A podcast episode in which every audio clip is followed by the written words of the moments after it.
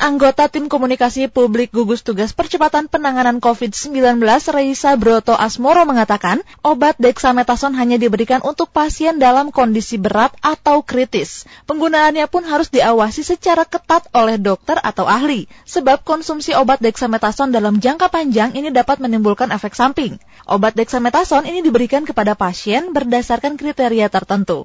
Reisa mengatakan bahwa penggunaan dexamethasone hingga saat ini dapat mengurangi angka kematian kematian akibat COVID-19 sebanyak 20 hingga 30 persen. Namun, ia pun menegaskan dexamethasone tidak diperuntukkan bagi pasien COVID-19 dengan kondisi ringan. Selain itu, ia juga menyatakan dexamethasone bukan obat untuk mencegah virus corona. Nah, lalu bagaimana ini obat dexamethasone ini benar atau tidak bisa menyembuhkan penyakit akibat COVID-19? Saat ini di line telepon sudah tersambung dengan Ibu Sri Setia Yahyati, MKes APT selaku Master AOC Jawa Barat dan dosen Universitas Universitas Al-Ghifari Bandung. Halo Ibu Sri.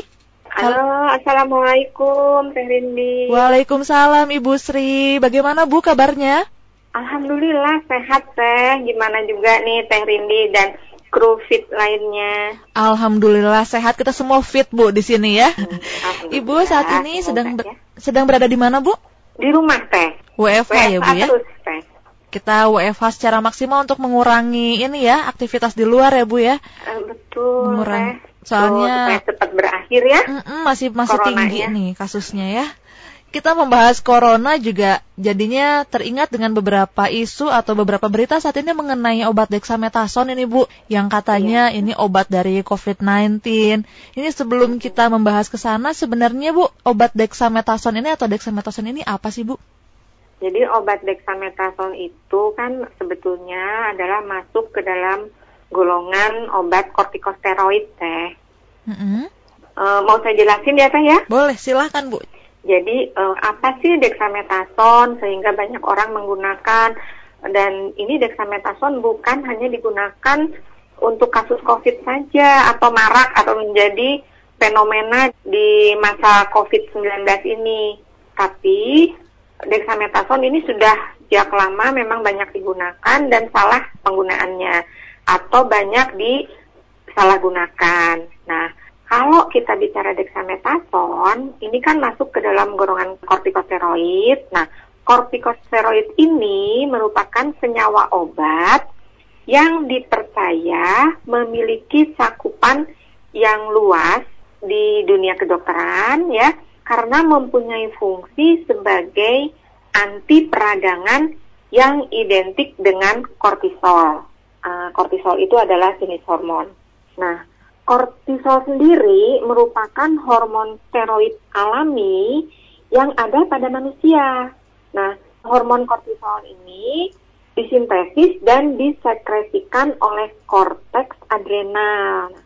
Apa sih korteks adrenal?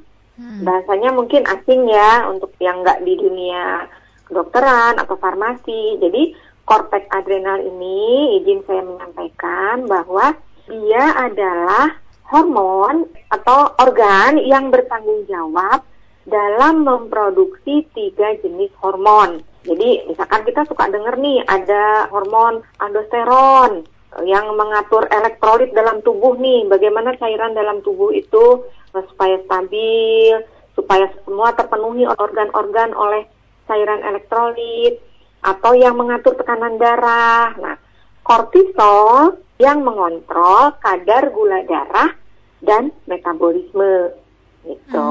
Hmm. Nah, jadi dexamethasone ini adalah steroid di mana termasuk obat untuk mengurangi peradangan dengan meniru hormon antiinflamasi yang diproduksi oleh tubuh gitu. Nah, kalau bicara tentang dexamethasone ya, ini termasuk ke dalam jenis obat kortikosteroid yang bisa meningkatkan respon pertahanan alami tubuh sehingga dexamethasone ini akan mengurangi gejala seperti misalnya pada kasus-kasus alergi atau bengkak gitu. Hmm.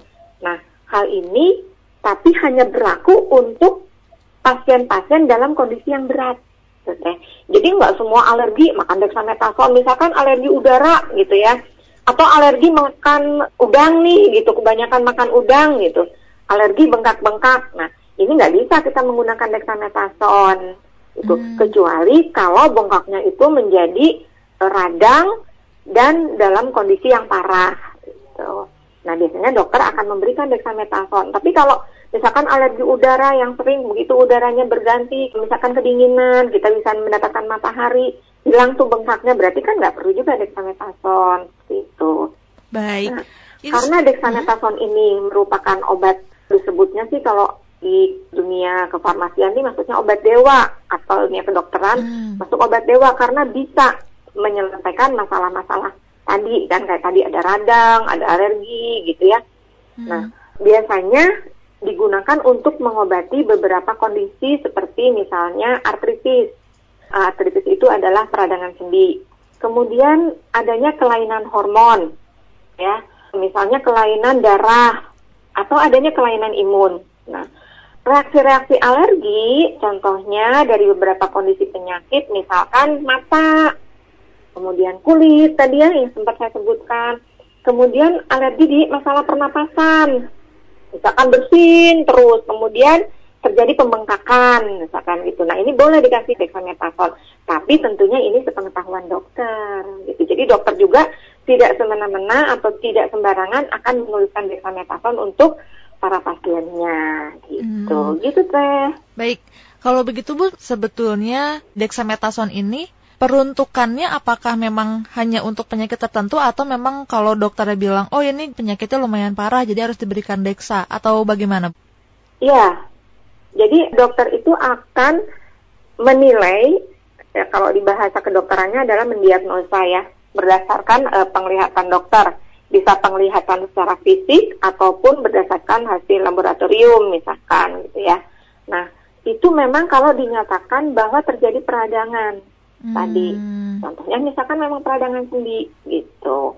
Jadi memang penggunaan dexamethasone nggak bisa juga digunakan asal kayaknya ini bengkak. Jadi boleh menggunakan dexamethasone enggak juga karena dexamethasone masuk dalam golongan obat keras. Teh. Oh. Jadi hanya bisa dibeli atau didapatkan berdasarkan resep dokter. Jadi memang kalau tidak memiliki resep dokter ini tidak bisa dibeli secara bebas di apotek ya Bu ya? Iya, betul. Baik. Bu, ini apakah misalnya untuk penggunaan dexamethasone ini ada peringatan khusus kah kayak ada indikasi tertentu kalau obat dexamethasone ini tidak bisa diberikan kepada pasien dengan kondisi seperti apa begitu? Ada atau tidak? Oh iya, ada sekali. Jadi hampir semua obat keras obat keras. Kenapa masuk ke dalam golongan obat keras? Karena obat itu harus digunakan berdasarkan pemantauan dokter dan berdasarkan tadi anamnesa atau diagnosa dokter, ya. Jadi memang uh, ini masuknya ke dalam kontraindikasi. Jadi siapa saja yang boleh menggunakan dexamethasone dan siapa yang tidak boleh. Jadi ada peringatan-peringatan sebelum menggunakan obat, ya. Ini terhadap individu-individu tertentu, ya. Jadi kontraindikasi dexamethasone ini yang sudah dilaporkan ya itu adalah pada pasien-pasien yang hipersensitif terhadap dexamethasone atau kortikosteroid lainnya.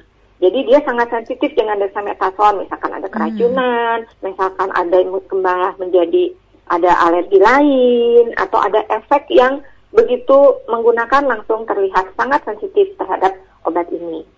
Kemudian misalkan adanya infeksi akut yang tidak diobati karena dexamethasone. Jadi ini memiliki efek imunosupresan sehingga dapat memperparah infeksi itu sendiri. Oh. Uh, seperti apa itu? lain misalkan kontraindikasinya adalah pada tetes mata.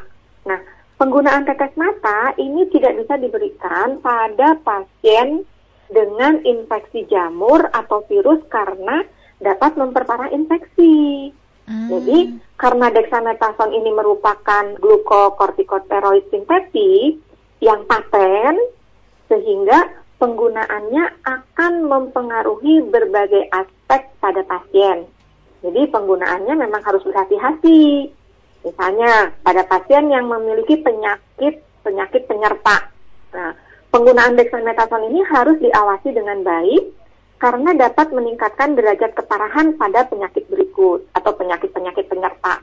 Apa sih yang disebut penyakit penyerta? Contohnya, misalkan pada penyakit ulkus septikum. ya gangguan di pencernaan. Kemudian misalkan yang paling sering didengar hipertensi, kemudian gagal jantung, diabetes mellitus, atau kejang gitu ya. Kemudian penyakit pada mata, ada glukoma, katarak gitu ya. Ini biasanya kalau para penderita diabetes nanti arahnya akan lama-lama bisa menjadi seperti itu kalau tidak terkendali. Kemudian hmm. pasien yang baru saja mengalami infak miokardia ya, jadi jantung tadi karena dapat menyebabkan ruptur mitokondria. Nah, untuk dexamethasone dengan gangguan hormon tiroid ini juga ada kontraindikasi, yaitu kontraindikasinya dia menyebabkan penurunan clearance dexamethasone. Jadi sebaliknya kalau hipertiroid menyebabkan peningkatan clearance, kalau yang untuk hipotiroid akan menyebabkan penurunan clearance dexamethasone. Kemudian kontraindikasi lain dengan penyakit infeksi tadi ya contohnya sudah beberapa, misalkan ada infeksi yang disebabkan oleh amuba, kemudian oleh bakteri, ya. Kemudian misalkan contoh infeksi lain adalah TBC. Nah, hmm. untuk pasien-pasien TBC, ya TBC laten, apalagi yang mendapat dexamethasone ini biasanya mengalami reaktivasi. Jadi untuk pasien-pasien TBC dapat diberikan obat-obat profilaksis TB untuk pasien dalam pengobatan jangka panjang ya. Jadi penggunaan dexamethasone pada pasien-pasien yang dicurigai terkena dari infeksi. Nah, kemudian kontraindikasi lain adalah pada penderita atau pasien yang mempunyai komplikasi tulang dan sendi.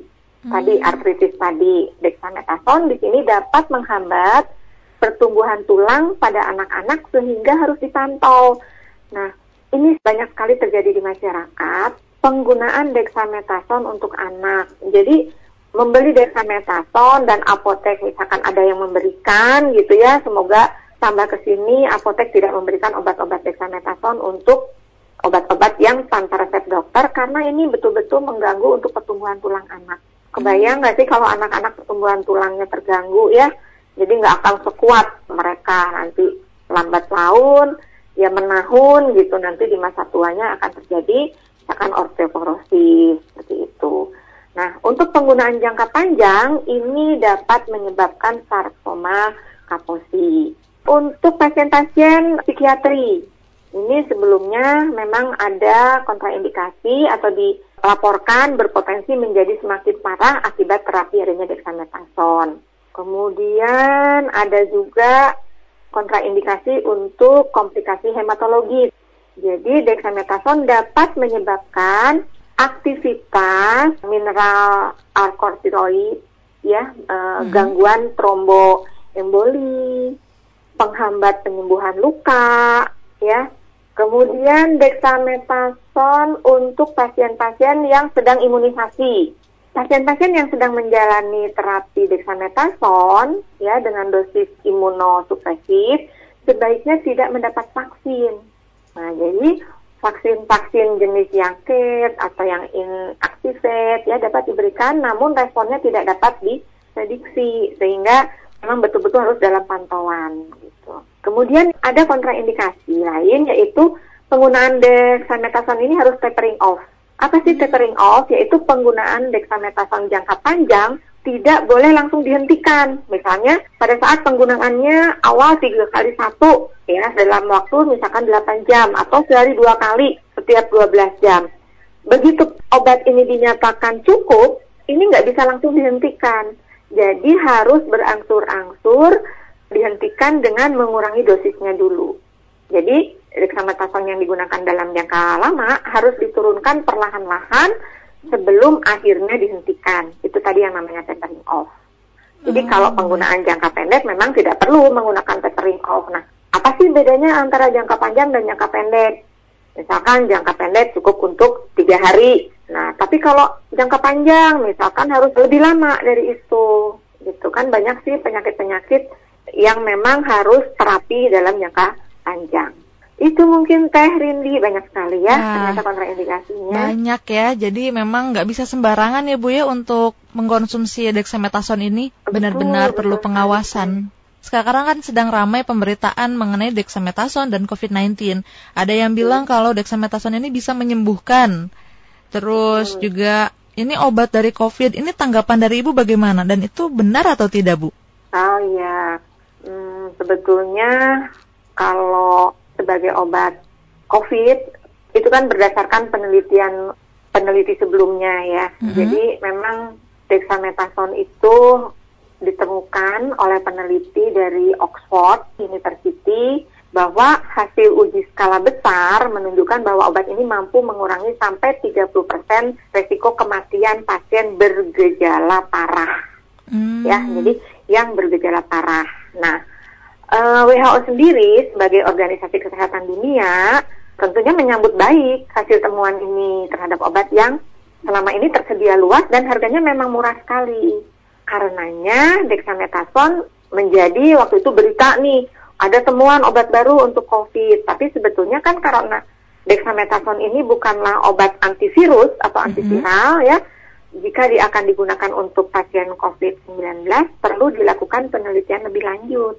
Jadi mm. kalau BPOM sendiri menyatakan, jadi kita kan kalau dunia ini pakai WHO ya, kalau di negara kita BPOM tentunya juga mengendalikan peredaran obat yang ada di Indonesia, menyatakan bahwa obat ini tidak bermanfaat untuk kasus COVID-19 ringan dan sedang atau yang sedang tidak dirawat di rumah sakit dan sedang tidak digunakan untuk pencegahan.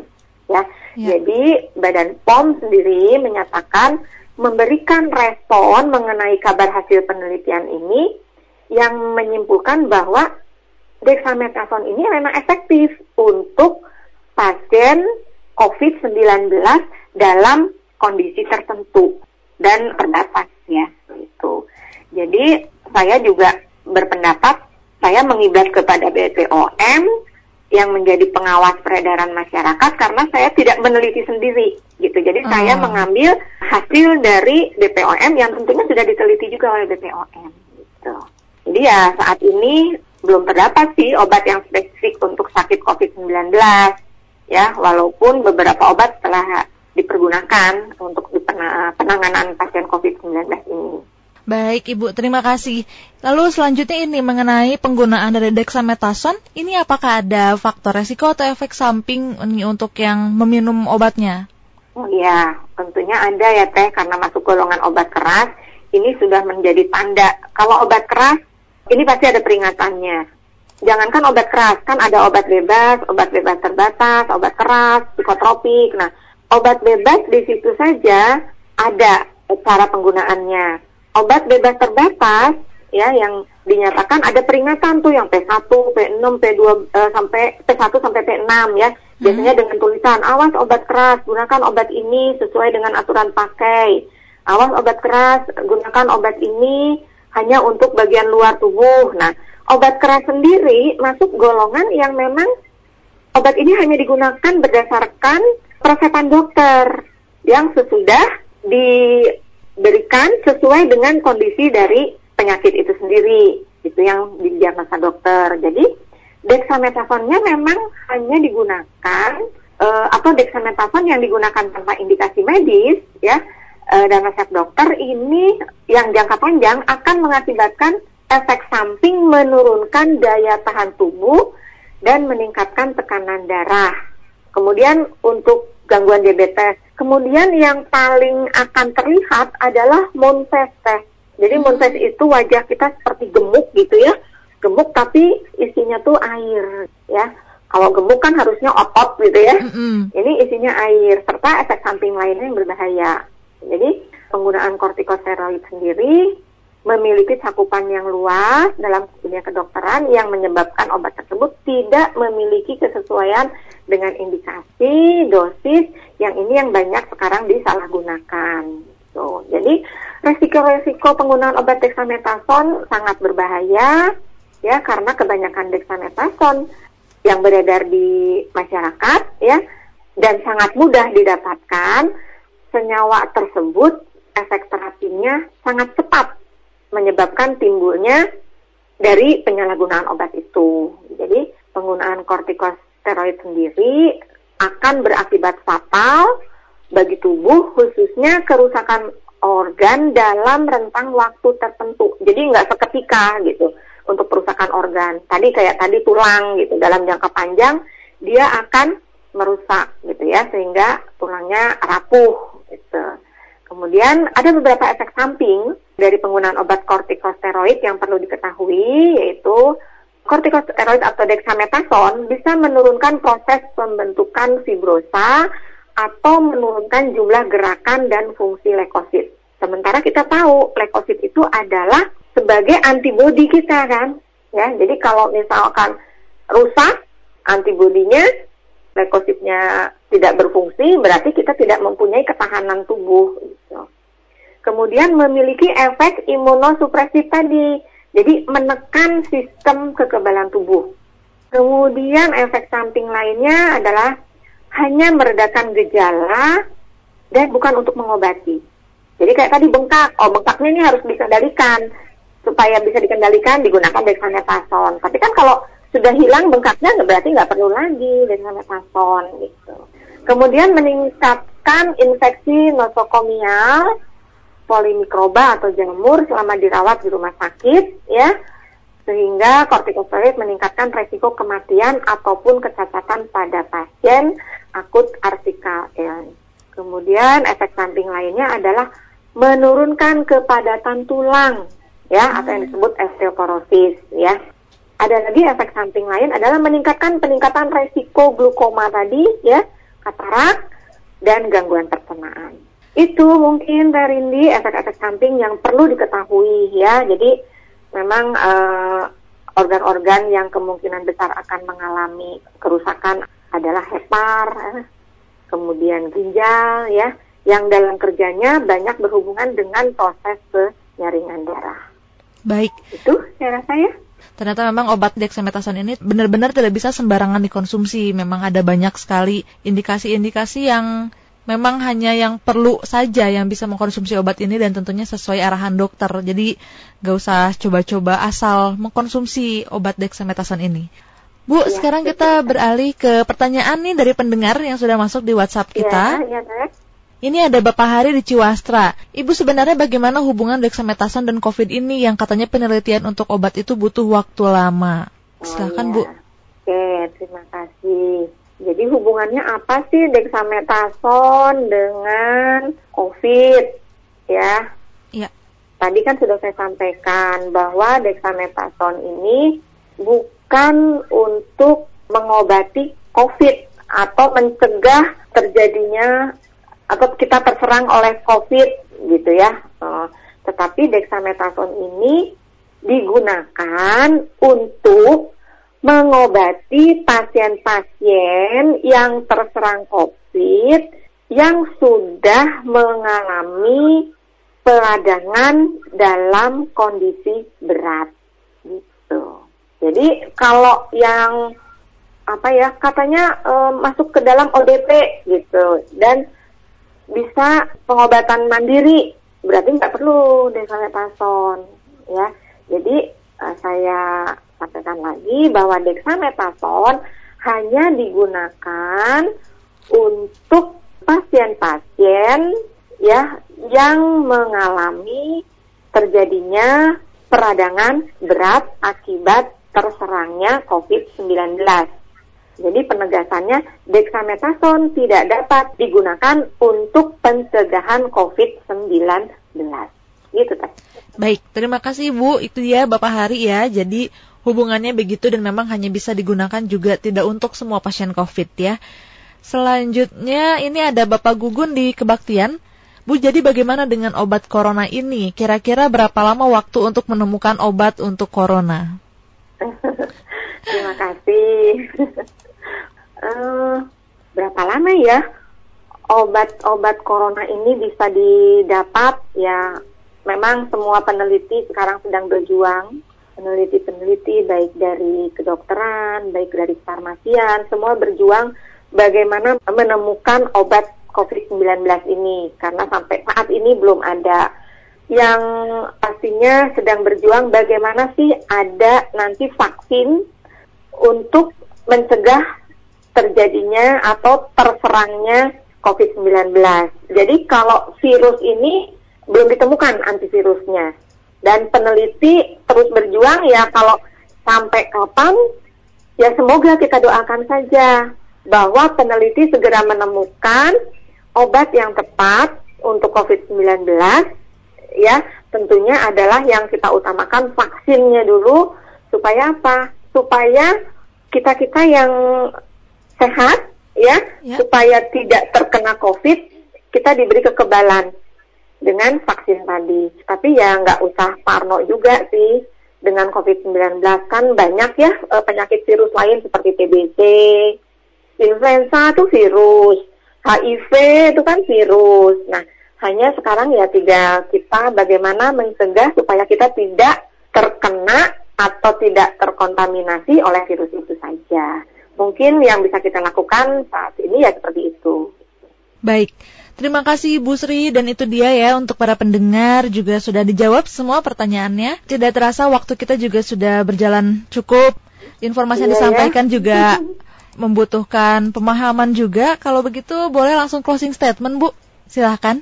Jadi uh, semua untuk masyarakat di Kota Bandung dan sekitarnya mengkonsumsi obat keras harus sesuai dengan resep dokter jadi obat keras tidak bisa dibeli tanpa resep dokter sehingga juga tentunya tidak mungkin dikonsumsi sembarangan.